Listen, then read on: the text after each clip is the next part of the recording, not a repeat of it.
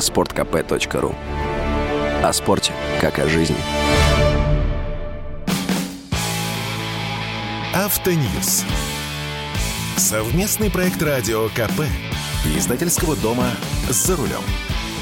А что с гарантией на новые автомобили? Это один из главных вопросов последних дней. И вопрос, надо сказать, не праздный, сложный и неоднозначный.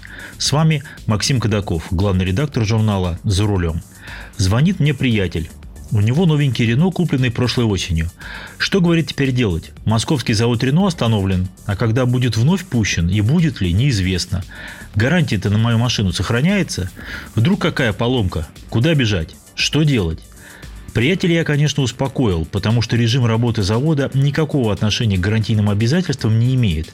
И пока ни один производитель автомобилей от своих гарантийных обязательств не открестился, в том числе и Рено. Так что все будет работать как и раньше. Другое дело, что сроки выполнения гарантийных работ теперь будут называться с потолка. В первую очередь по причине отсутствия запчастей – Паниковать, конечно, не надо, потому что пока все более-менее работает, и многое зависит от конкретного бренда. У одной компании склад запчастей крупнее, запас деталей есть на несколько месяцев. У другой компании он скромнее, и проблемы начнутся раньше. Наиболее сложной ситуации окажутся автовладельцы с серьезными поломками. Возьмем тяжелый случай – серьезная неисправность автоматической коробки передач. Допустим, гидроблок полетел – это не стеклоподъемник, не блок управления микроклиматом и не коррозия металла, которые на скорость не влияют. С неисправным стеклоподъемником можно ездить сколь угодно долго, а вот со сломанной автоматической коробкой не поездишь. А ремонтом автоматов, как и роботов и вариаторов, приличные фирмы не занимаются. Только так называемая агрегатная замена. Коробку сняли, новую коробку поставили. Но автоматические коробки на дороге не валяются. И на дилерских складах тоже. Коробки, как правило, держат на региональных складах. На всю Европу может быть один такой склад. Огромный, автоматизированный, с гигантским количеством запчастей. Соответственно, автоматическую коробку будут искать по ВИН-номеру на таком складе. И неважно, откуда пришел запрос на гарантийный ремонт – из Швеции или из России – даже в спокойное время этот процесс занимал неделю-другую, а иногда и больше. Как водится, кто-то что-то где-то забудет, не учтет, галочку не поставит и так далее. Сколько это будет занимать времени теперь, никому не известно. Может месяц, может два, потому что логистика сломана напрочь. Если запчасти для серого рынка уже начали возить по серым же схемам, граница ведь никогда не бывает на абсолютном замке, то с официальными дилерами такая история не пройдет – Пока с той и с этой стороны не дадут зеленый свет, никто новую коробку для вашего автомобиля не привезет. Кстати, сломанную коробку с вашего автомобиля нужно еще отправить в обратном направлении для ремонта и последующей продажи как контрактного, то есть восстановленного агрегата. Впрочем, обратный путь нас с вами волнует меньше всего. Так вот, в гарантийном ремонте вам не откажут, но тянуться эта история может практически вечно.